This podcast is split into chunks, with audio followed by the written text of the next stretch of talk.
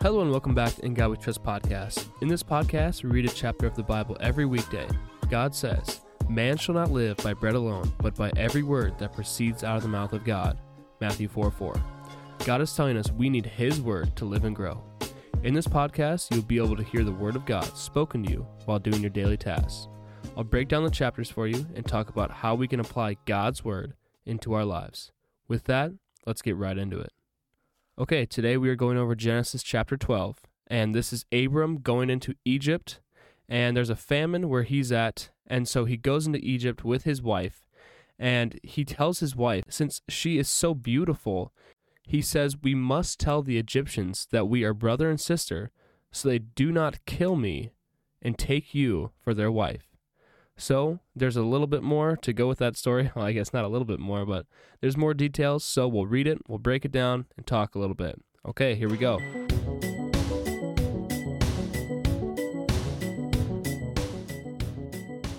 Genesis chapter 12 Abram in Egypt. Now there was a famine in the land, and Abram went down to Egypt to live there for a while because the famine was severe. As he was about to enter Egypt, he said to his wife, Sarai, I know what a beautiful woman you are. When the Egyptians see you, they will say, This is his wife. Then they will kill me, but will let you live. Say you are my sister, so that I will be treated well for your sake, and my life will be spared because of you. When Abram came to Egypt, the Egyptians saw that she was a very beautiful woman. And when the Pharaoh's officials saw her, they praised her to Pharaoh and she was taken into his palace. He treated Abram well for her sake.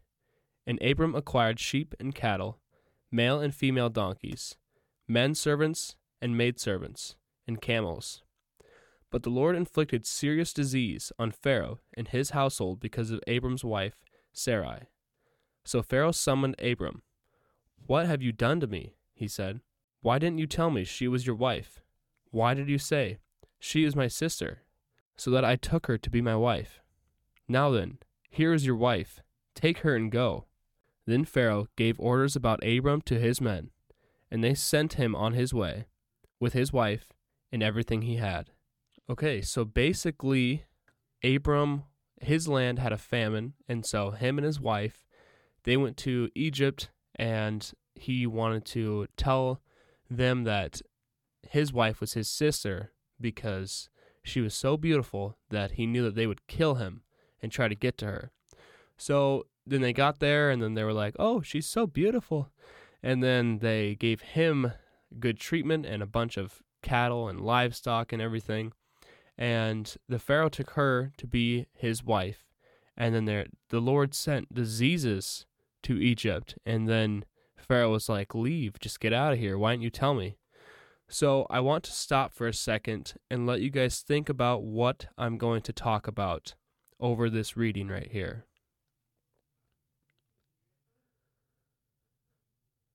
So, did you notice how Abram was lying? But here's the crazy thing about that the Lord was still blessing him while this was happening. He got all these all these possessions, all this livestock, in the midst of a lie he was living and he knew that it was wrong but he was he was scared. He was being a coward. So do you feel like you're doing the right thing but god is still blessing you?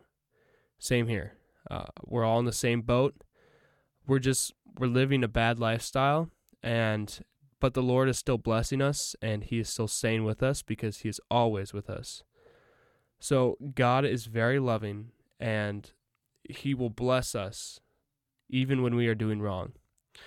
But that doesn't mean that we are not called to repent because Jesus was very big on repentance. And repentance is a must because that is showing God how serious you are. It's showing that, that you will turn and sacrifice your selfish needs for getting closer with Him. And this is something that He will He will bless you with because he enjoys that.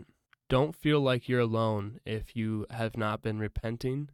Um, a great practice for repentance is fasting and prayer. So if you feel like you've been struggling a lot lately, just fast, pray a lot. Just no matter what you're doing, just pray and try to reach out to someone who is maybe straying away from their faith and try to help them out with any situation that they're going through, just to be the spark that might just get them going. So that's all I have for you guys today. I hope you guys enjoyed this little message. Well, I hope you guys have a great day. Okay, thank you for listening. God bless.